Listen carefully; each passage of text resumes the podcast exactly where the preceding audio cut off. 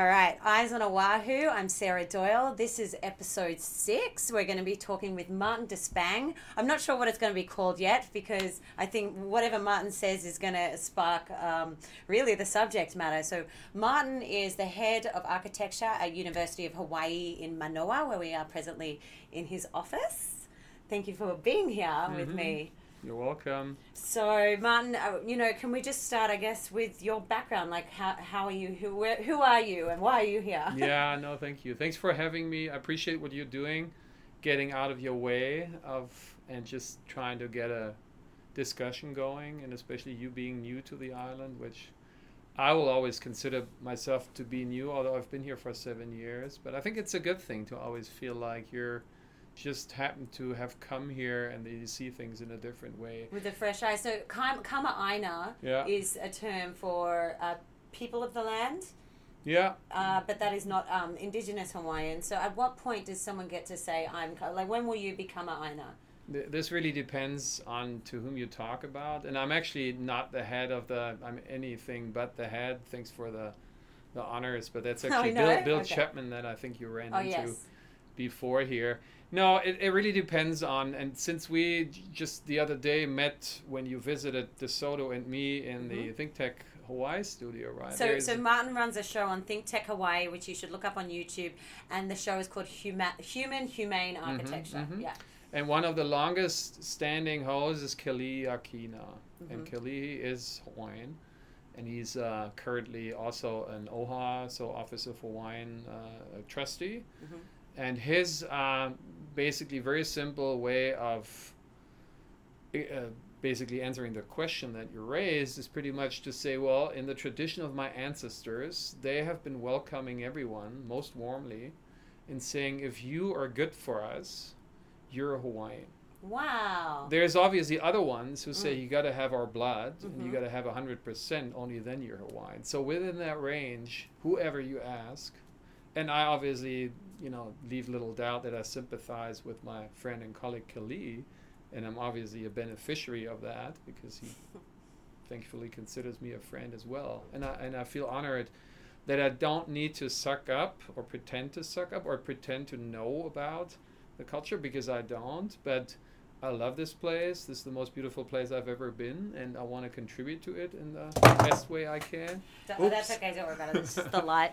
and so, uh, yeah, that's that's the way. And I'm your question where I'm coming from. I'm coming from the other side of the world, from a different continent, as you do from come from a different continent, and uh, there I've been practicing architecture um, ever since I you know I got out of school. You have in Germany. In Germany, yeah, and I I had spent a year in the U.S., which was you know the land of the dreams and the holy land and i was hoping to get there at some point and it took me till college to have a year exchange year in the prairie but you always had a um, a, a, fetish for the America. Yeah, yeah, I'm yeah. Americano as yeah. much as you can be. Yeah, mm. I had a mm. friend who was a few years older, and he had all the rhythm and blues and George Benson, Earth, Wind and Fire, the vinyls, and we were playing with the big cars as miniature with in the sandbox. So this was for me, you know, the place to be. And, and what took, about architecturally? Like and it took me, yeah, architecturally probably to begin with less, but then the more I matured, I guess the more you know uh, I, I, was obsessed with just this sort of powerful. Um, you could say, I mean, the term patriotic is sort of probably a little loaded, but I found it very powerful how you can build cities on steroids, right? I mean, the first city we went to a field trip with the students to Chicago, and all of a sudden these things were like growing like mushrooms on steroids, right? And so that that's something. But I, I, I sort of over the years started to reappreciate where I came from, and my I'm with an architectural family, and my father is an mm-hmm. architect, and he very early he rented a, a rooftop attic space uh, in downtown Hanover, where I'm from, and it was a five-story walk-up everyone talks about ADA and accessibility, right? And so whenever milk was needed, there was a mom and pop shop at the bottom, and my parents told me I'm the one to get it, and I argued because it was 96 steps. But with my sister, we recently shared uh, that we had dreams that we can fly, and that was probably motivated by that. And so, um, you so know, you all lived in this attic in downtown and, Hanover. but we had everything. Down there was the food supply. My school and kindergarten were around the corner. My father's office was close by. He bicycled, and on Fridays there was a farmers market. So when we all talk about that S word, sustainability, right?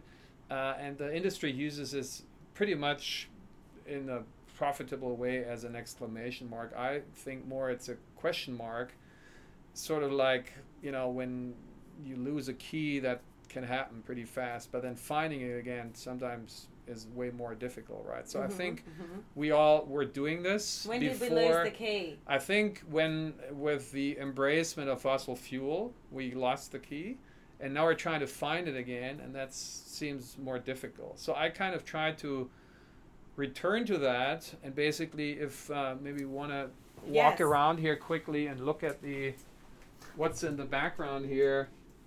So this is all the recognition of the the work we we did. Basically, pretty much reflecting all the different components of uh, pattern and patchwork of these, um, you know, this sort of everyday life where here are community grocery stores that we, you know, buy our food around. And this is your firm in, in Germany. Yeah, this is Yeah. the firm, so you can just pick it, and there, and then you look at the perspective. So this is a community grocery store we were able to build again in a community that had one, but then that one was outdated, so we kind of replaced that. Um, and then uh, you need to you need to work as well, right? Uh, somehow. So you basically uh, need to build office projects. I think there's Oh wow, here. that's beautiful. This is uh this is uh this is in a more rural setting here, an office for uh for a wood contractor. So how is it, and how is this reflecting? Just, I mean, especially with people consuming this on the podcast, can't see what you're showing me. Yeah, yeah. But we're talking about sustainability and Yeah. coming from a self-sustainable place in Hanover from your upbringing. How is Yeah, that yeah, yeah. reflecting in the works that you guys you, you guys were doing? Yeah, and, and you know we can walk through. There's uh, there's transportation. It's very important. So whenever we want to go somewhere else, we shouldn't use individual transportation anymore. We should Right. use communal and collective. So we started out when we had the expo in 2000 Mhm. to win the competition for train stations. that were bringing the people to the expo area, and then the people in the so far until then not connected neighborhoods could use it, right? And we've been designing cafes and we've been designing kindergartens and schools. So all these components, they're pretty profane proletarian building types, Mm-hmm. but I think they're extremely necessary to make us reconnect to where we came from. And then the big thing is when they're all together, then each building obviously needs to be carbon neutral. Right. And that's where we're trying. And we're we're obligated, self-obligated, and even the public German clients obligate themselves to building off the grid. So that's like a no-brainer. So then I basically grew up in a moderately tempered, um, you know, climate with still cold winters and warm summers. And you got to make a building that doesn't need heating or cooling. Right. And it uses the sun as the main heating source, and the occupants in case of the kindergartens. And then I moved on to a way more extremely tempered in the American Midwest in the prairie in Nebraska Mm. to then move on to the desert and the American Southwest to come here. So whenever Mhm. people tell me here, you know, it's a little chilly, I say no, it's not because in Nebraska I was working to work in a full facial mask outfit to not get a frostbite, and in Arizona I had 125 degrees at night, you know, and the, the, the, the streets radiating. So when people tell me it's too hot, I say it's not. We're really privileged. Yes. So I think this is the place to live it. And Mhm. when you maybe turn around and look Yeah. at the other things here in the Alchemist Chambers, Yes. these are kind of the reflective adaptations of saying, well, here we should. Uh, so what is this building? Is it? This is a. this is uh, so pretty much I, you know, um, and usually we should actually be outside. My favorite office and also teaching classroom is you will have a show and you did one. You just have to put it up with DeSoto. Mhm. that is about Ossipoff's Yes. work. And the late Ossipoff building is we one we have here at Yes. the Tropical Brutalist Ossipoff building that the Department of Planning is lucky to have as Mhm. their building, and that's where I primarily prefer to be. And this is unfortunately here air conditioned. This is why I'm wearing a sweater. And if it would be in Germany, it's freezing now, so I would be more bundled up, right? And my parents taught me how to layer. So here I teach myself to strip naked, Right. to re-naked, to re-wild architecture Wow. and that is a is a I think is the opportunity for us here where we can afford that because nowhere else in the world. So all these buildings Wow. I've been doing over there, Yes. Yes. you know, there's no way to do this um, um, here because that's just the wrong way because you just overdress. Buildings just overdress, right? Okay, so though you would say that those buildings in Germany are overdressed for this climate, Yeah, oh, definitely. And uh, unfortunately, but not for that climate. So you're just No, and this is what our friend and ThinkTech Hawaii colleague and longest standing host Howard Wiig is Mm. opting for, who works for DBED, which is the Department of De- uh, Economical uh, Development, and with them he is the advisor for the state as far as energy. Mm-hmm. And he's sort of saying the IBC, the International Building Code, that we adopted uncritically from the mainland Mm-hmm. uh, is wrong. And Right. he fought successfully to change it and to recognize um, what's so particular for us and what's so specific. So Mm-hmm. when you want to, yeah, again, want to know what this building here is, Yes. I told you a little bit. So this is a model its- that you its- made. Its name. Yeah, and it's basically me as the coach together with the emerging generation, who I call the generation post-fossil. Post fossil. Yeah, because Not they Generation will, Z. no, and they will basically, um, you know, build a future Got that is carbon neutral and then is off the grid. So, and you believe this will happen? This is not a I think it this will happen. It's only a question of when and not if. And so uh, this is uh, this is a series of projects, and another one is actually behind you there. Okay. If you want to switch the camera to this side here too. Oops. These are called Okay. primitivas, and I already gave you a glimpse when we talked last time what that is referring to. You remember? So uh, let's so let's talk about that. You remember what primitiva? I, is? I No. well, I did listen to some of the music that you put me onto. See? There you go. yeah, which I'm very much enjoying. Yeah, I see. And- Tropical exotic. Exactly. Okay. And that was Martin Denny and Dennis Baxter and Arthur Lyman, who basically said, you know, let's envision this place because this place, ever Mhm. since Cook came here, Yes, it, our it Captain is not Cook. the same place anymore and will never be. It's a place that opened up, and and let's have it been opened up for the good. Mhm. And that's obviously Cook didn't just bring good things, and that's why they hit him on the head and taught him that the hard way, Yeah. right? So, but other people like the mid-century architects, and I'm the founding board member of Docomomo, which is uh, the organi- It's a national organization that we opened the chapter in Hawaii some few years ago, and that if you spell it out, it's documenting and conserving the modern movement. And Mm-hmm. mid-century, anyone who came here had just this attitude, like, okay, I'm privileged to be at the most beautiful place in the world, so I'm going to do my very, very best, much better than I would have done anywhere else.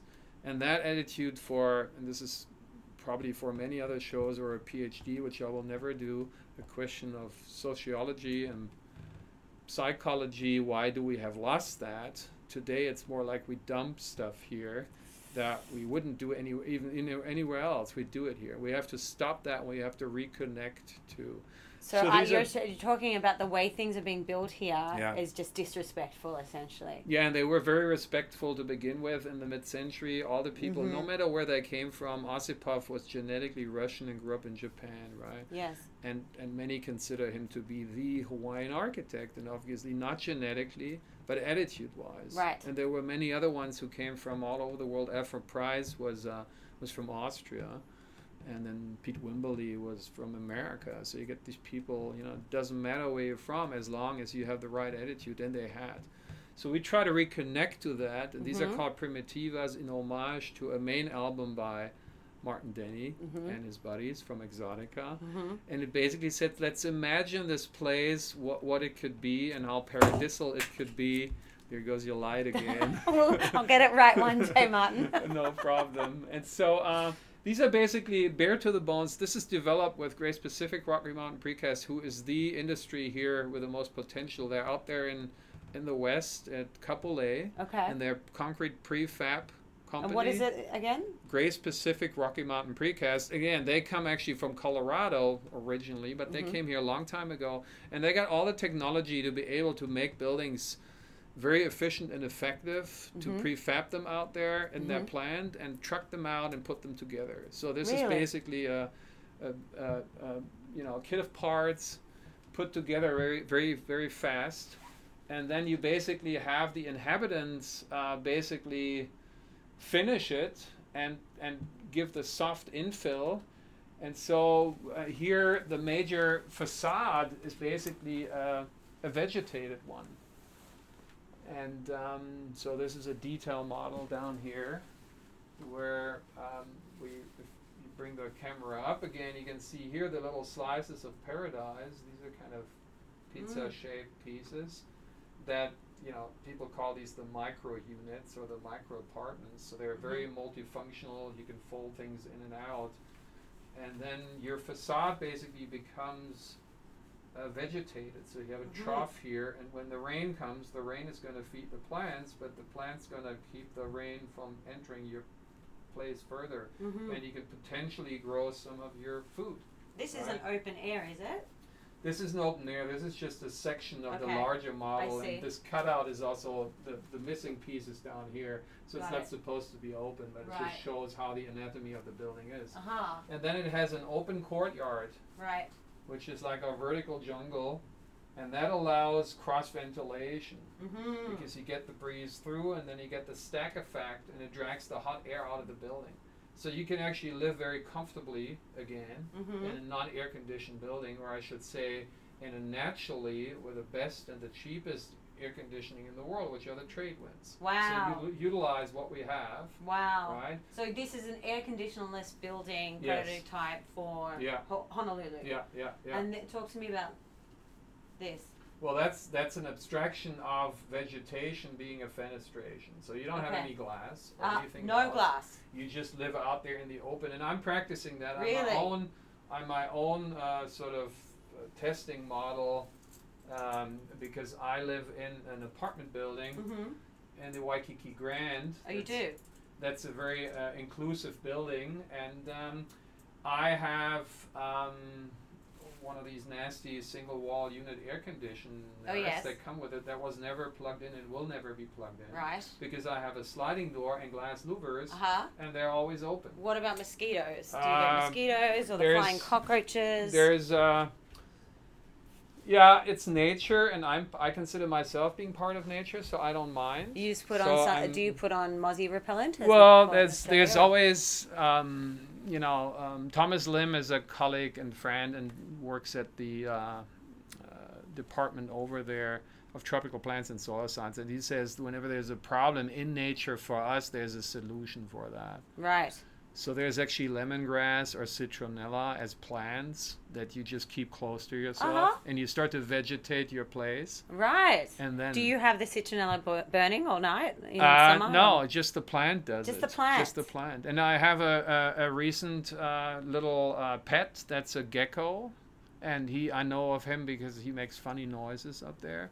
And I have less mosquito, mosquitoes, and I can only imagine because of him or her. I don't know what the gender is, right? so that's how this works. So I Wow. don't, I don't have all these And if you have a bug come in, you say, hello, we are I, I one. s- I say hello, yeah. and in fact, I have this is a sad story. I have actually two neighbors who uh, are fully uh, air conditioned, yeah. and two, both of them have developed the same kind of cancer recently, and no. have luckily through extreme, um, you know, management and self discipline been able to uh, manage it, and knock on wood. But again, I'm, we can't prove. But I'm just saying, you know, I think we're we're we're made to live naturally. You're and- very and- anti air conditioning. And yeah, absolutely. And, and and if we can, if there's any place in the world, and I know this because I've been in this other places in the world where I wasn't able to do it. Right, I needed to basically cover me up in layers. Right, but here we For don't have to. So I think, I think this is something, and and if not for. Certainly for people who come here, when I came here for the interview for my job, they put me up in the Ala Moana Hotel Mhm. and that was in March. And you know, at that time, even in the desert, you know, the mornings are rather chilly. Mhm. So I basically came and I was um, they I entered my hotel room and the the doors were closed and the AC blasted and there was this thermostat and said like 75 and I'm like well this is like what it was outside so I turned it off I opened the doors I slept with the doors open Mm-hmm. in March and I said this is it count me in Mm-hmm. right? I mean that that sold me on the place so I think that's the way, even for people visiting. So this goes to the tourist industry and talking, you know, Howard and economy and ecology in best place, sort of marrying each other, or you know, cross pollinating each other. Um, I think if we educate our visitors and don't consider them tourists anymore, Mm-hmm. but short-term occupants Mm-hmm. and neighbors. And if we get them excited about it and saying, you know, why do you want to come here if you then want to basically live the same for the short time, sit in the same room with the same machine blasting, why do you come here? Then you can stay at home. True. But rather sort of re celebrating our unique selling proposition, which Mhm. my partner Suzanne taught me because she comes from a business background. So thank you, Suzanne, for that. And celebrating that, right? And re celebrating that totally and marketing it that way. And so, So marketing it as um, a climate, as as what, as a place where, because I do, I don't have air conditioning, yeah, there you go. but if I could, I would want it. You know, Well, but that would uh, require for me to be more comfortable changing the way I responded Well, to and- climate. and in certain- that, like, instead of being annoyed and hot and humid, I would have to retrain my mind to be It's- like, this is nice. This is bo- part of everything. It's both ways. I mean, my place, for example, was designed by uh, Ernest Hara, and I have uh, my building has two legs. One leg is a single loaded corridor that we wish we would have again, yeah. but that's a question of the developers, you know, prefer to do the double loaded because then they're saving. right. So,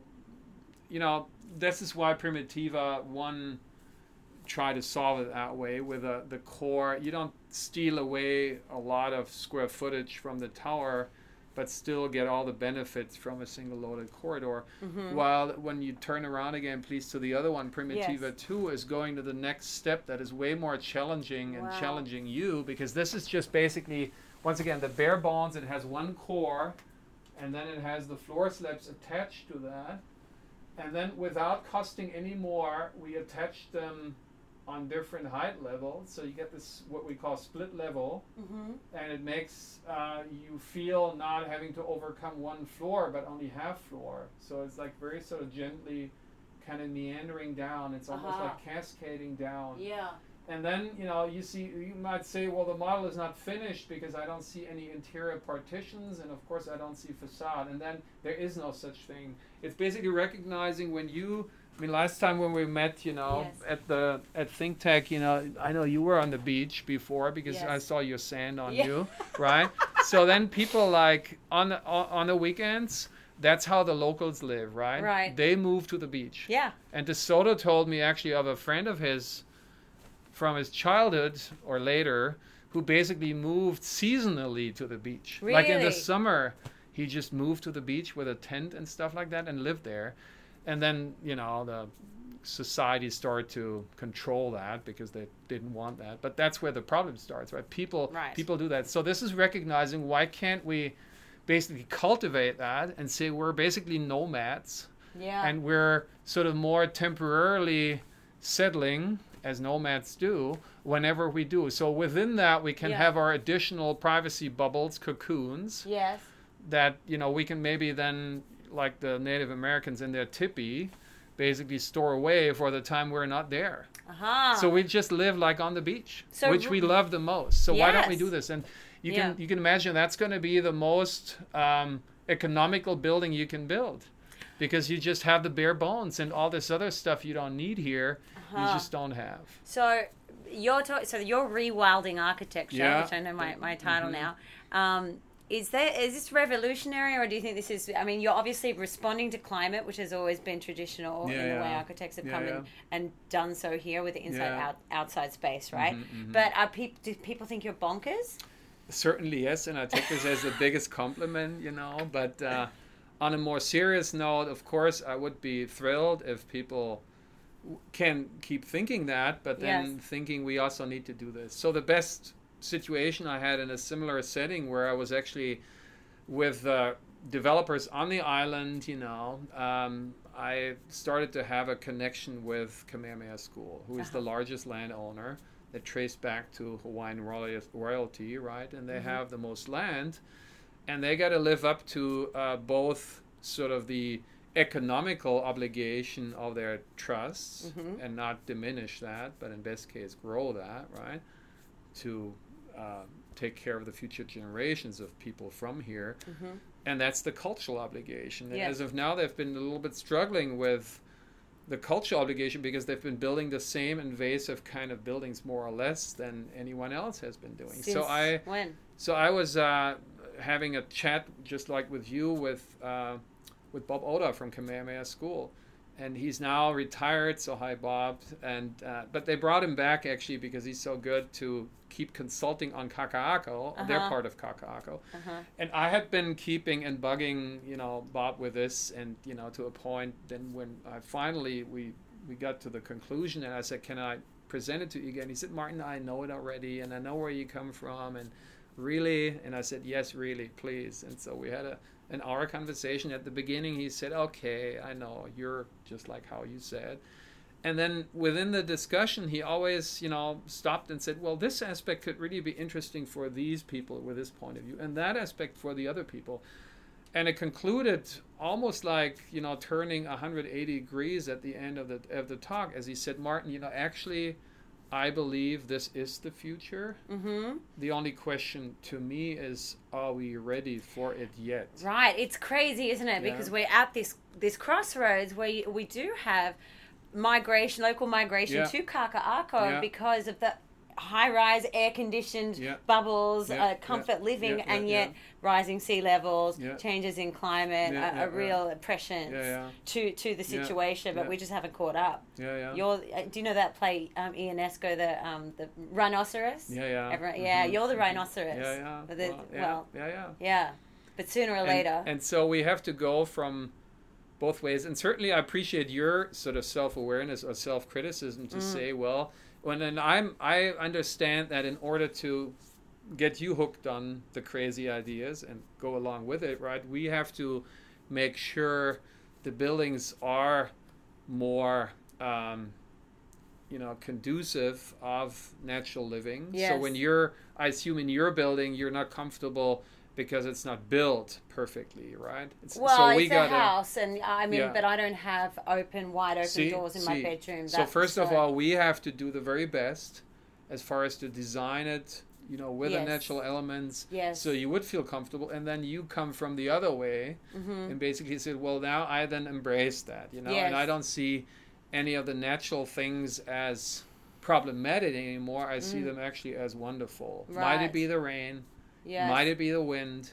Might it be the gecko? Might it be the mosquito? Right? And might, might it be, as I said, like the the changing of the way? I don't know. I have a friend who you know told me about sort of when you're when you're when you're going to sleep and you're hot, just start to imagine that you yeah, are that that the Exactly. heat is responding to you. Exactly. You're responding to heat. You are Yeah. at one with it. It's And- you're expanding out into Yeah, the and- universe with that heat. and, and sweating is a Yeah. good thing, right? Yes, because it it's is, our that's why we natural air so conditioning. great That's the way we were designed right. to cool ourselves, right? Right. And so why? Well, we didn't grow up with air conditioning in Australia. See, actually, yeah. We- the, the houses. I mean, it was old Victoria. I grew up in Yeah, a yeah. Victorian house, and it was Mhm. high ceilings. Yeah, yeah, yeah, yeah. There you go. Maybe you want to turn the camera Yeah. around to this part here because I think this is important for me too.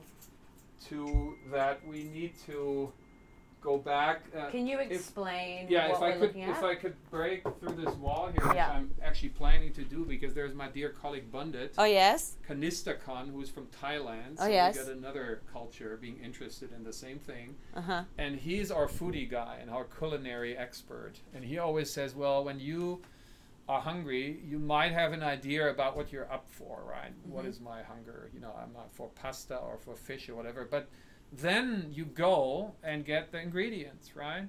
And then you put them together and pasta, you know, you get the noodles and you boil the water and then you do your sauce, right? Yeah. So this is pretty much. I think we should return because as, as of now, the problem Yes. is where we we got ourselves as sort of this Amazon mindset of Mhm. I can just go and then by button pushing, get the cheapest material from wherever.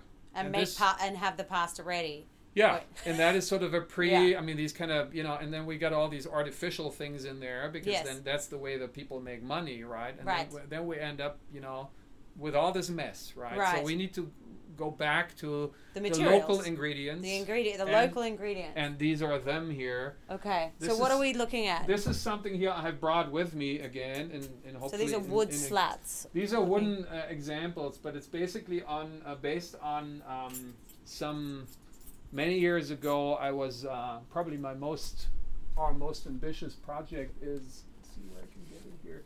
Made it on the title page of this magazine here, and it's a school for mentally disabled children back in Germany. Mm, these might actually be this. Here might be better to show. And this is the Detail magazine. That's like when I tell my emerging generation, this is the best Christmas gift to ask for because they, different than most other publications, they are about the making and the thinking of Mhm. architecture. So Detail magazine, and Mhm. then they show actually in drawings, and they redraw your construction Oh wow. documents, right? And it shows. So this school here is because we I never knew any disabled people, so I had to Mm-hmm. learn. And when I learned, I was almost saying I can't build for them, at least not in the in the standard, um, stereo, you know, stereotypical way, because I learned that they need to be addressed with all their senses. And as of now, Mm-hmm. I believe they're actually way more normal than we consider to be normal Yeah. people, because we are conditioned to as long things look good, we're it's okay. Uh-huh. But they're not happy with that. They Ah. need to touch, they need to smell, they need to taste. uh-huh. So we obligated ourselves to say, I need to make a building that feels good, that sounds well, and that tastes good. Well, how, you know, that's pretty bold promise to a client. I make a building you can lick, right? And that's what we promised. So we ended up with solid timber as a construction, no interior finishing. This is pretty much it. And it had to have a rain screen. And the rain screen I wanted to make out of the same material, but you can't use spruce or pine wood as an exterior cladding. So I ran into actually this is my, which I kept my very first piece of what you call thermally modified timber Oof. here, and this is pretty much many cultures in the world have um, have experimented with that. I mean, once people, you know, accidentally, uh, you know, learned how to make fire, they equally accidentally, at some point, learn when you don't burn the wood, but you know, just before it burns, you take it out, that it basically enhances some properties of the wood Mm-hmm. and the uh, you know the Vikings have done that with the bodies of their wooden ships. Mhm. The Germans have done it to their oak foundations of their buildings. Mhm. Japanese are still doing it to their teacups, and Native Americans have done that to the tip of their peak from their bows. You know. And then the Germans and Americans have started in the 1930s to look more commercially into into that, and then the war killed it all. And then Scandinavians picked it up again. And now, with a dear friend of mine, Patrick Donahue, who's at the University of Minnesota, we're trying to bring it to this culture here and country. What you do is you apply a certain amount of heat to the wood in a kiln with negative pressure. So you take the oxygen out so it doesn't burn. And it basically bakes the wood with all its ingredients inside and closes the cell. And that's an irreversible process. Mhm. And so the, the wood is more resistant to insect and biological attack. Really? So it basically bumps up the resistancy class. A piece of pine wood that only lasted so long now has the resistancy equivalent to teak wood. So I'm calling and I'm opening this up because I have all these crazy ideas, but then I Mhm. probably have attention deficit disorder or something because I'm all over the place. So I need other people who take it from there. This is actually a, a, a just a, a, a branch, a, a, you know, part of a branch of a tree that we basically threw into the kiln, yeah. and so that's what it So does. you're it to them. basically testing this out. yeah, and we're saying this could be my my sort of pitch is I call this the new Hawaii wood. Aha. And before it gets into the building industry, which takes so long and it's quite the effort, I think we should rent a store next to Martin and MacArthur, which is this local store that makes all these little gadgets, you know, iPhone cases and watches out Where of koa wood. Okay. Well, they have certain, Oh. you know, shops Okay. around the islands. And so they always claim, well, we only use dead koa. And I'm saying, okay, sorry, how much dead koa is there out there, right? Mm-hmm. So I want to, and they sell their iPhone cases out of this dead koa. So I think we should, for 200 bucks, and I think we should sell one for 130 bucks. yeah. And basically, says ours is better because you can use any kind of invasive wood species here, like Sure. or other ones, you have to take out and replace with endemic and indigenous again, Uh-huh. and use this wood, right? And then, of course, you need a renewable energy source to basically run the kilns. But we're the place with the most renewable energy sources here, so it's a no-brainer. And you create jobs and you create an industry out of it, right? And then you Mhm. basically say, well, here is our evolved kind of local wood because Mhm. I, as you can tell from the projects I've been telling you, the kindergarten we talked about before Mm-hmm. is a wood frame building, and this one is a solid wood, so a, st- a tectonic wooden building, and this other one, the School for Disabled, is a stereotomic wood building. So many call me a woodpecker. Mm-hmm. And when I came here, you know, I'm flying with the airplane, everything looked green, so I assume there's a lot of wood.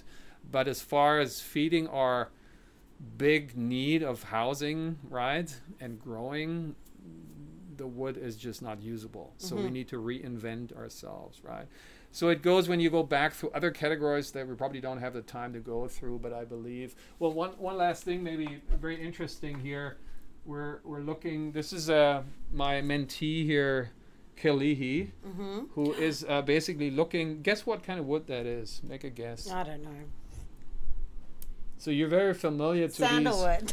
Well, yeah, yeah, yeah. You're yeah. No, Close. that that's no. This is a very familiar. This is like the the symbol of tropical islands. What tree is that? Palm tree. There you go. Oh, you go. wow. So is you- that not used much? It, it, it, it is, it is, but he's pushing it to the next level and basically um, proposing a solid timber system, uh, not unlike this one here. Oh, wow. Okay. Um, this is how we had um, so pretty this much. is sta- this is stacked together. This is four nailed. Yeah, this is actually cross nailed timber, you call that. And once when I was flying back from my visits back in Germany, I was surprised the customs didn't, or the, the security Mm. Didn't catch me and think this is some ammunition for Wow. a machine gun. So, the, So these are aluminum nails that this uh, Austrian company suggests to put things together. aluminium nails. But there's a better one. That's this one here. This is uh, uh, this. Sorry, this is a German, but at the at the Austrian border. Mm-hmm. But this one here um, is a, is an even better one. That's Beck fasteners, and they basically use a, a beech wood dowel of this kind here, Mm-hmm. and they basically shoot it in there with a gun, and Ah. it basically is a is kind of mechanical welding. It's based upon when you do this to your hand, it gets warm, right? Mhm. And the more you do it, the hotter it gets. Mm-hmm. And this does it so fast, so it basically melts the dowel into the wood Oh wow! and, and, wow. and fastens it mechanically through friction welding. We call this And friction welding. How is this a benefit? So he's he's proposing, you know, as of now, when you have transit-oriented developments, right, Mhm. and you want to build where the transit stations are, and you want to build housing, how do you do that? Mhm. And what are the materials? So the the, f- the wood frame industry tries to, but then when you get to multiple stories, it's tough because of the fire rating, right? Mhm. So you can do the concrete industry, which I'm a big fan to work with, as you can tell. And here's the sort of cementitious category here. Okay. There's even uh, 3D printing out of concrete. You can Oh, do things wow. like that too. But again, pro- you know, concrete is one way, but then this is another way, and there's many ways, and we should do all of these ways and more.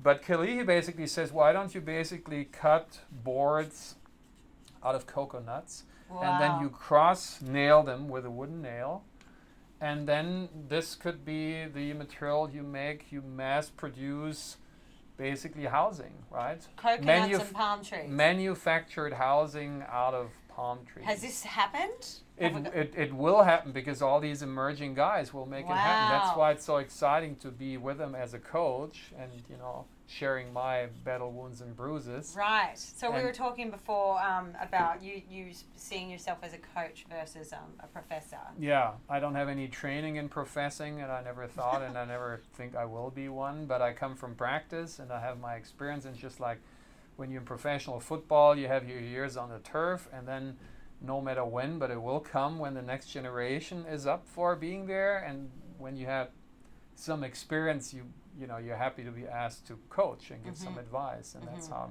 So I think this generation will Yes. do things like that yes. and it's very and it's very important and you make housing you know that not only makes sense economically Mhm. and ecologically right but it also makes sense uh, as far as phenomenologically so it's Mhm. like how do they feel right so if you're like and i know this from my projects the kids you know the handicapped kids you know they're much more happy and Right. healthy in an all wood environment than they would be in some kind of framed and gypsum boarded sheetrock kind of Right. stuff you know Right. that then molds by the way if we and we do this here you know I Mhm. mean this is unfortunately here you see these spots i'm joking and saying this is kind of like simulating green roofs on a mo- on an architectural model but this is actually mold Ah. So that's why i am not and on my books here you have you have these spots and these are And this is from Man- because Manoa is well, uh, this is Manoa is wet, yes, Yes. but this is because there's this artificial So system installed, yeah. right? And look at the water damage here on the Oh yeah. on the stuff, and that's why these buildings here, you know, are all open and they're not hermetic, Right. Oh, there's and they the- embrace the elements, right? This yeah. is this is by the way, if you want hmm take a look. Oh, at that wow. here too. And this is um residential. No, residential. This could be this could be residential. We said the the best way to pitch it would be the new farmhouses, because on a large scale, on a macro scale, I Mhm. believe we need to on this island stop building anywhere new, but the city. So we have to consolidate the city, make the city a city, which it has a potential but isn't really and then in order then to keep the country country that famous term right but Yep. to actually do it so that way but then we need new farmers and then need new farmhouses and this here is comprised of what we call uh, cargo steel and Mhm. trying to avoid the term shipping containers because if i say that everyone has a preconceived notion if he or she likes that or not Yes. so we avoid that. We just say, hey, how about this one here? This is a pinwheeling constellation of four things and a Mhm. central courtyard. Uh, you might like this here, and um, you know, this makes you very warm-hearted because this system here. When I Mm. came here, and I was asked to um, reconsider the way the locals live within the Department of Hawaiian Homelands, I thought like, why do they ask this German dude we just came here via the desert and the prairie and from Germany. Well, it turned out no one else wanted because it was such a hot topic. So I was like, it was more a crash test, and I was the Uh-huh. dummy. uh-huh. And it was a great ride and a great Mm. experience. And then they said, well, why don't you come to prepare yourself? Why don't you go to the BIA shows, the Building Industry Associations? Mhm. And they have these shows, these trade shows, dog and pony shows Mhm. up at the convention center. Yeah. And I saw this sort of like ocean of just like meaningless and useless materials that they sell to us that Yeah. they think we should want. Uh-huh. So in this ocean of ugliness, I saw this island of hope, Yes. and this comes from where you come from, from Really? Australia, and this is called Eco Shade, and it's a system of aluminum louvers Yeah. that open and close, and they close so tight, and they have a rain gutter and system included, and you can actually have a little rain sensor that basically then opens and closes them when needed. And I fell in love with that, and ever Mhm. since am. And I said, well, this is how I want to build. You know, that that should be my roof because I want to sleep. And this goes back to my family. So the roof terrace that my parents' rented places had, the few weeks in the year when it was temperature wise okay to sleep there, I wanted to sleep under the stars, and my parents let me. Yes. And whenever it rained, they took me inside, right? Yes. So I'm I have this sort of you know, childhood fetishism with uh, Yes. with the outdoors. And so here, where I can do this 12 months, I want to do that. Yes. So I And- think this is my roof here. This is know, amazing. That you brought me. Well, from th- Australia, You're welcome. right? I mean, I fetishize the outside too. Australians, we, you know, Yeah. even with all the mo- mosquitoes and, Yeah, and yeah. flies and etc. But. I mean, I, do you think it's a problem of the conception of Hawaii from the mainland as a destination holiday where you have your mai tai and um, your feet up and and and it's kind of yeah? Is that the problem? Like, Well, that wasn't the problem because because the, a- the Mai Tai, as we talked, is Yes. nothing else but the culinary equivalent to the exotica music, right? And this is sort of an imagination of paradise. yes, And yes, so it's fictional, right? But in a in a positive way. I mean, this is mid-century America. mm, Everyone dreamed of Hawaii, and there were all these tiki restaurants all over the United. States. And the Polynesian pop, right, was Mhm. a big thing. mm-hmm. But it, it, it, and then when people basically came here, thanks to the architects and the musicians and everyone, they really lived that dream, right? yeah, yeah, While now, yes, oddly, I celebrated my birthday, I think two years ago in in Trader Vic's mm-hmm. at the in the basement of the most expensive hotel in Munich, Germany, mm-hmm. And that is a way more tiki Polynesian pop place than any of the ones we have left on the island. right, So we really need to sort of re- reconsider our legacy. yes, And our legacy is, you know, Bill, who you just ran into before you came here, who's Mhm. the actual head and the dean of the school. His favorite place was the Tahitian Lanai, and that was where the, uh, uh, The- as in the Tahitian um, in on the Gold Coast, that building. Yeah, yeah, yeah, and- as that one. And this this Tahitian Lanai was part of the um, the Hilton Hawaiian Village Mhm. out there in Waikiki, Yeah. right? And it was this outdoorsy thing that was with the mai tais, and you sit outside and you you you you hear the ocean and you you watch the ocean and you were a part of that. And, and I think we should just recultivate that. And Right. it has to do a lot to do with education, obviously. Education is key. Education. so- What about budgets, uh, economics? I- Um, you I were saying people are just using cheap materials now, and they they've they've lost. Yeah, they're they're. I if they would only be cheap, I think they're they're invasive and they're Uh-huh. just we. I think the, the good thing is here that well, where I come from, building a passive house or building to the passive house system, which is the most rigorous energy rating system, you know, and probably will come to the U.S. as well, and was invented by an Austrian and then Mhm. mainly, you know, first started in Germany. So it Mhm. means the building cannot use more energy than 15 kilowatt hours per square meter per year. Mhm. And this translates, if you're not, you know, systems guy, it translates into the size of a hair dryer. Oh wow! I and they're need, so achieving it. I know, but, but both for heating and cooling, yes, right? And, and so this, they're achieving this. but they're achieving this. But the effort, as as demonstrated in in these in these projects here, um, is so um, is so uh, humongous. So these are all projects. You know, this is sort of like an assortment in this Mhm. book here about thousand tips. A thousand tips 100 by eco 100 eco architects. So- architects.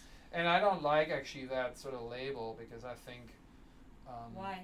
my dear uh, mentor um, Patrick Rand from North Carolina State once I think phrased it beautifully by saying you know sustainability should be like gravity. You deal with it no matter what. You can't make a building that you deny gravity then it falls down. So in this day and age at the beginning of the 21st century you should never ignore ecology it should be an inherent part of what you do And exactly, and not a marginalized thing, but actually the central. Exactly. Mm. Yeah. But the effort again to make to make more than a foot thick walls in a temperate climate, triple glazed glass panes and all this stuff is such a tremendous effort, right, that you go through. And it obviously has a cost, has a price tag to it. So people in other climates can say, Well, I'm not sure, enough, I'm short minded and I'm just looking and never mind a passive house pays off after six years it breaks even Really? because well you never have any energy costs, right, Right. so you pay that little extra and then after a few years it pays pays off Mhm. but americans have never been and you know that great and looking that far. They've always been like the wagon train, and we build fast and cheap and then move on. So I Mhm. think that's kind of the Right. Intellectual legacy behind that, Uh-huh. the mentality. But you but in again, here yeah. here in Hawaii, we have Mhm. the chance to actually, um, you know, kill two birds with one stone, Yes. and basically use less material and build with less, Yes. and it's cheaper. And it's just like the analogy of the most challenging show DeSoto and I have coming up is going to be called a dress code, a dress code, and it's the relationship of skins or first and second and third one, Mhm. right? And basically, if you leave things away as facades, I mean, usually when you're an advocate for high ceilings where you come from, I mean, that's the key. Developers hate it because it means more cost, right? Mhm. Higher ceiling means, but what is more cost? More cost is because your envelope is becoming bigger. So more, Mhm. more square footage of glass. But Mhm. if you don't have glass, and if you have a green facade, if your stuff just grows taller, it doesn't cost more, right? So here we have the unique potential to basically save on energy, save on money, and gain. And I think that that is the place. That's why I came here, and it was a little bit of a waking up and sobering up once I saw that my ambitions were in quite in compliance with reality. Okay. But as you can tell, I'm not giving up. It's more Good. the opposite and it's changing, of yeah. seeing. It, I think it is changing, and it's but it's changing through education. Right. Again, that's why I'm privileged to work with the emerging generation post fossil, who's going to bring this back, and they're going to educate, and the tourist industry has to be educated to then educate their future visitors. And saying you would want maybe a more inclusive experience when you're in Hawaii, and so we also need to be more multifunctional. Mm-hmm. I mean, in my place, the Waikiki Grand is like the United Nations. You get people of all sorts rich people, poor people, working class people, retired people, people of all different sexual orientations. When I came with two bags in a week and I found this place, I was so happy and I told everyone, and they were saying, Oh, Martin, we didn't know. and I'm like, What? Well, the reason was because it has Honolulu's oldest gay bar in the, in, in, in the house. Oh, hulas. So, yeah, hulas. Oh, Um, I, so it's, I was it's there the other night. See, there you go. So it, it is, and you know, it has an open lobby, yeah. right? And you can walk up to any floor to any unit, Mm. and it's neighborhood watch. Really? That's how it works. Really? And there's no enforcement. There's no security. There's no paranoia. You know of. Do you find things. Americans more neurotic than, um, or ang- anxious than? I yes. What what can I say? And you know, for I've been I'm now American for two years on top Yes. of my German, so Right. I can more, I guess, safely say that. the that. Germans allowed you to have dual citizenship. Um, sorry for that. Here we go. okay. Turn it off. We don't have any. loud to- with we don't have a line button here, I guess. so yeah, but but again, it's like um, it's we got these good raw models. I mean, I live in a place that's really you know I live the easy breezy. I live outdoors. I live Yeah. inclusive, yeah. and it's a great community, and everyone supports each other. You know, so why couldn't we do this on on the next scale and and, in different buildings? And Yeah. why don't? And it's great. Yeah, I It's- guess you just need a doorman or things like that. I mean, we do have we have crime. We, We have, have that. we have Yeah. homeless. Yeah, we have yeah, yeah. drugs. We have yeah, but but it's like you know we have, and you've been in the lobby. The Yes. lobby is the big living room. yes. And then there is a, I think seventy thousand dollar piano there Yes. that a former resident donated. And if you are on the street, and also you know as much as I avoid to say shipping container and say cargo steel, Mm-hmm. I avoid to say homeless, and I call Right. it urban nomads. Right. so if an urban urban nomad we, comes we, in in, Australia, we call them rough sleepers. oh great, yeah, Yeah. that's uh, equally more respectful, right? Mm-hmm. And so we uh, basically some come in, and Mhm. if they behave, they get the key and they play on the seventy thousand dollar piano. Right. Right? Actually, I, I was uh, at Tucker and Bevvy this Uh-huh. morning. Yeah, next go. door. Right. And actually, one time I was there, someone grabbed a sandwich. I was with a couple of Australians, and they were like, and then left, and, and they told the counter woman, and she said, "Oh, that that's fine." See, can." yeah, So. taking care of each other. Yeah. And that's going back to the original way because that's how well any culture worked, but Hawaiians as well. You know, Yeah. That they were just saying, well, we take care This of This is how we do it. and no one falls behind. So, right? with your post-fossil generation that you're teaching, you are you finding this more open-minded, collective living uh, mentality? Well, it's it's sort of a voyage, right? I mean, people don't come from there. They they're products you know, of a fossil 20th century mindset, Yes. right? So we got to transition ourselves into Yes. this, Yeah. and it's through education and Yeah. discussion and Yeah. reflection and and trying, you know, and being Yeah. being And- being fearless, and you know, I'm.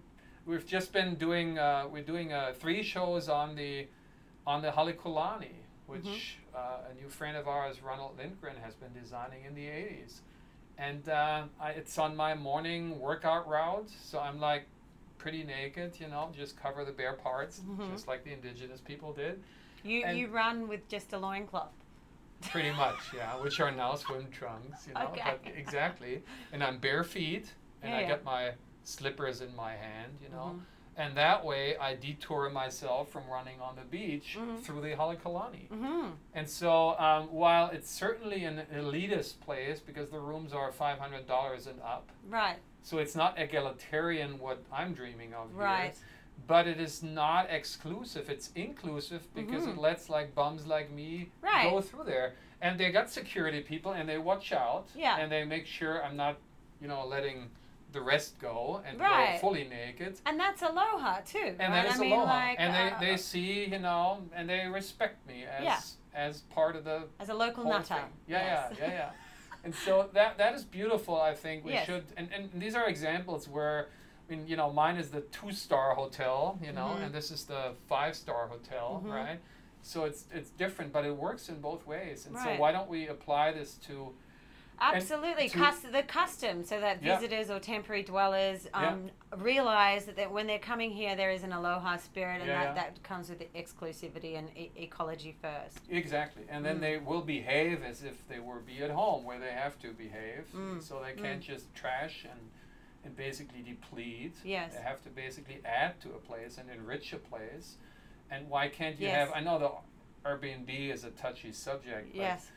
Somehow if you if you allow, I mean, this kind of timeshare, which has been sort of corrupted by com- commerce, right, Mhm. and capitalism, but if you think it over.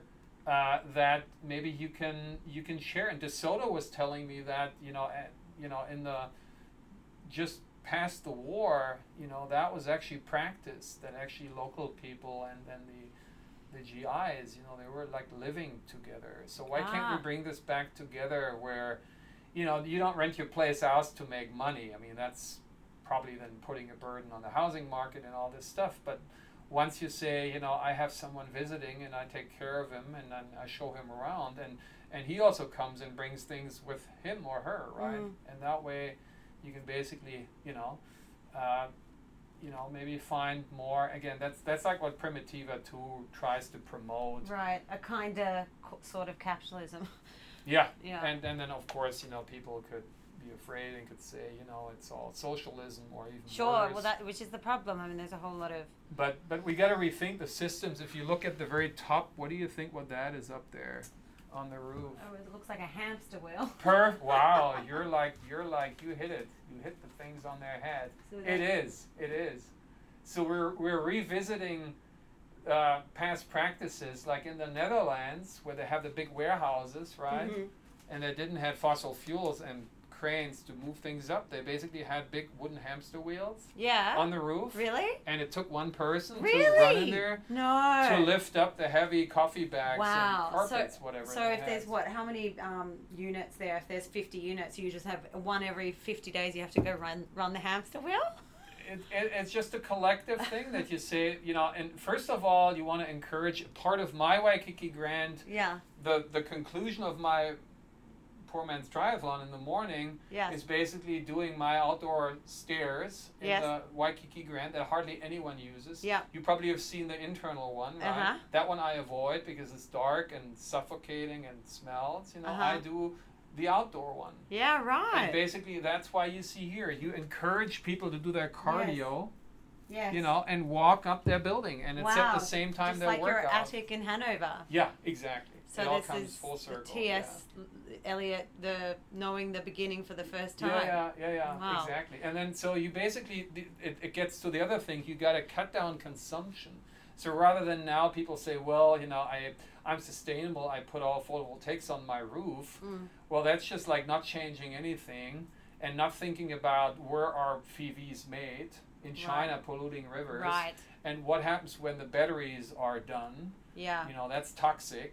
So Yeah. not wanting to think about I the bigger see. picture, right? Right. So you have to think where can I actually effectively Yes. cut down consumption and then so it's dichotomous, isn't it? Yeah. Because everything's getting simpler, like Yeah. press of a button. yeah, yeah, yeah. But actually, we should be using our, our heads and our bodies Exactly, physically doing exactly, things about this. Exactly, and we do it anyways. We go to, we go to the gym, right? Yes, and yes. why don't we be at the gym in our building and do the hamster wheel? Well, So that's when- it. so Again, whenever- very European frame of mind that you have, yeah, though. yeah, yeah. And I grew up like that, you know, Mm. and and you know the the people old enough here on the island, you know, remember that that that's the way they grew up. I mean, Sure, DeSoto, exactly. DeSoto has told you, you know, who he grew up without air conditioning, and Yes. he never had it, and he never wants it. Right. because he just he, he has it in his system, right? It's, it's ingrained in his genetic mindset. Right. We're So- almost we're just past an hour. Can what what can what can you do to wrap up rewilding architecture for me? Just strip naked, you know, and undress yourself and and enjoy and indulge and So German. go back to the ba- yeah yeah yeah. And DeSoto keeps telling me and others say, well, you guys invented that kind of obsession with a with a with a with a naked Co-ed sunbathing saunas, and yeah. all this stuff, and Yeah. it's probably because we're so deprived from it, right? I mean, Sure, there's actually sure. a few days can actually do that. So Right. the few times we got obsessed with that. So you're, here- you just want to you look around and you're like, what are you guys doing? Exactly. You could be. and, and you know, this Yeah. op- would open up another hour that we don't have, but Well, basically, un- unmumu yourself could be another term, right? Unmumu Because- yeah, yourself. because the mumus were pretty much covering the naked for different reasons, Uh-huh. you know, and basically saying, well, maybe these exotic girls are too sexy, Right. so we need to. The missionary, you know, basically said, well, that is not supposed to be, so cover them up. You know? right. DeSoto reason he said, Martin, yeah, I can hear that, but also you have to then say a mumu was still, and then there's like the more sophisticated mumus and the more fashionable mumus, and the mumus at least are, are loose. So they're not, not like the corset that was Mhm. really mean to women, right? Yes. Basically make them so they can't even breathe, Yeah. which was going on not that long ago in, in anywhere else in the world in Victorian era. That was the Victorian way. So that Yes. was still a little bit more respectful, but once again, obviously they were all of a sudden sweating because the natural air conditioning of the sweat on the on the skin wasn't working anymore, right? So it's basically pretty much. I mean, some call this like post-colonialism. I'm not the biggest fan because it makes it too ideological. Mhm. But I think if we think about it, just you know, embrace uh, all of these things. I mean, we had to move my bicycle out of the office because it was just getting in our way. But that's my mode of transportation. Mm. If there's any place in the world where you should and could bicycle, you know, year round, it's here, right? Mhm. But they do it in the Netherlands, right? And Copenhagen is the world capital of bicycling, but that's further north of where I come from. So I know from my childhood memory, you know, I didn't like bicycling. I was always had to be on my Dutch bicycle, and I was saying, can't wait to get a car. Right. You know, then don't get rained on. It's not comfortable. Now I go back, and you know, we have this city forest, uh, and large parts of my the core, the center of my hometown is a forest. Has Mm. always been. So now, like I'm, I'm like I'm like indulging in that when I go back. And my father, luckily, still kept me that that Dutch bike, and I'm on this Dutch bike and thinking, where can you do this? Mm. And this is this is amazing, right? Wow. But in the So winter, it's it's, a different. mindset. In the winter, it's a different thing. So here, and in the Netherlands, they're discriminating the car, Yes. and the bicycle is the main mode of transportation. That Yes. always. So you're not afraid as a bicyclist as Right. you are here. Right. So let's get us back to bicycles, you Yeah. know, and discriminate. My other doc students is working on basically totally rethinking um, transportation on. Um, I'm starting to think here because we started out actually with transportation. I was talking about. Yes. So here are these. Uh, to Sasha. 12 train stations for Yes. the expo in 2000 we had in Hanover Mm. and the goal was how can you make public transportation sexy Mm-hmm. and we designed these stations because each location had a different character so Oh, yeah. we were customizing them and now you know like the the grandchild can get off the station and say you know to grandma i get off the ice cube Ah, cool. because that's how they look at it right so you just basically Mm. make public transportation fun Yes. and you know you make grocery fun and Yeah. you make school's fun, and you all have them within proximity, and you all have them easy breezy. Yeah. And, And, maybe Tiki music, uh, Don Tiki plays when you're on the hamster. Ab- absolutely, yeah. And then we're paradise again. yes. Because there is, yeah. I've been when I fly back from Germany uh, with Lufthansa at times. Yes. You know, there was a flight attendant, and she sh- sort of saw where I'm going and where I'm from. And Yeah. She's like, "Oh wow, you're in Hawaii." And she's like, "Are you on Maui or Kauai?" And I'm Mm. like, "No, I'm on Oahu." She Yeah. was a little less excited, but Right. she didn't give up on me yet. Okay. She said North Shore. Oh no. And then when I said no South Shore, Yeah. and she was almost giving up on Yeah. me. When I said Waikiki, she said, "Forget about Oh, it. I can stay in L.A." Right. So what used to be uh, sort of like the the Blue Hawaii movie from 1961 yeah. with Elvis and his girlfriend in the in the movie uh, Maile, they were going up on Tantalus, and then the camera was strategically pointing to the Ala Moana building that we talked last time. It's my favorite building because it had the sun retractable louvers that stupid people took off in the early 90s. So at that time, you know, everyone was looking, and, and the architect John Graham was not a boutique architect, how we would call it. He was the most commercial architect in America, and he tested this here, talking World Fair, for the World Fair in Seattle at that time, the year after. And with his revolving restaurant La Mhm. Ronde, Mhm. he tested it here on the island. So we were cutting edge. And my most favorite presentation of DeSoto is when he talks about the tradition and the evolution which has to happen of the tradition of innovation on the island. That King. Kalakaua was designing these crazy uh, warships that looked like sh- fish and things like that. And there's a there's a famous uh, song by which my parents and my grandparents grew up with that says "There's no beer in Hawaii." That is so untrue because the first beer can in the world is from here. That's Primo beer. Mm. So there's so many things where where Hawaii in its post contact culture, and you know, so never mind the grass hut, the hula skirt, the coconut bra, which is all fictional, right? But we're talking about the post contact. There was so much innovation. We were ahead of the game, and we aren't anymore. So we just need to reconnect Right. with that one And- on, on all levels. Right. Okay, okay. We're going to do Alright. another show. Uh, this has been ama- amazing. Martin Despang here Alright. at uh, University of Hawaii, rewilding architecture. Thank you so much. Thank you, Sarah, for having me.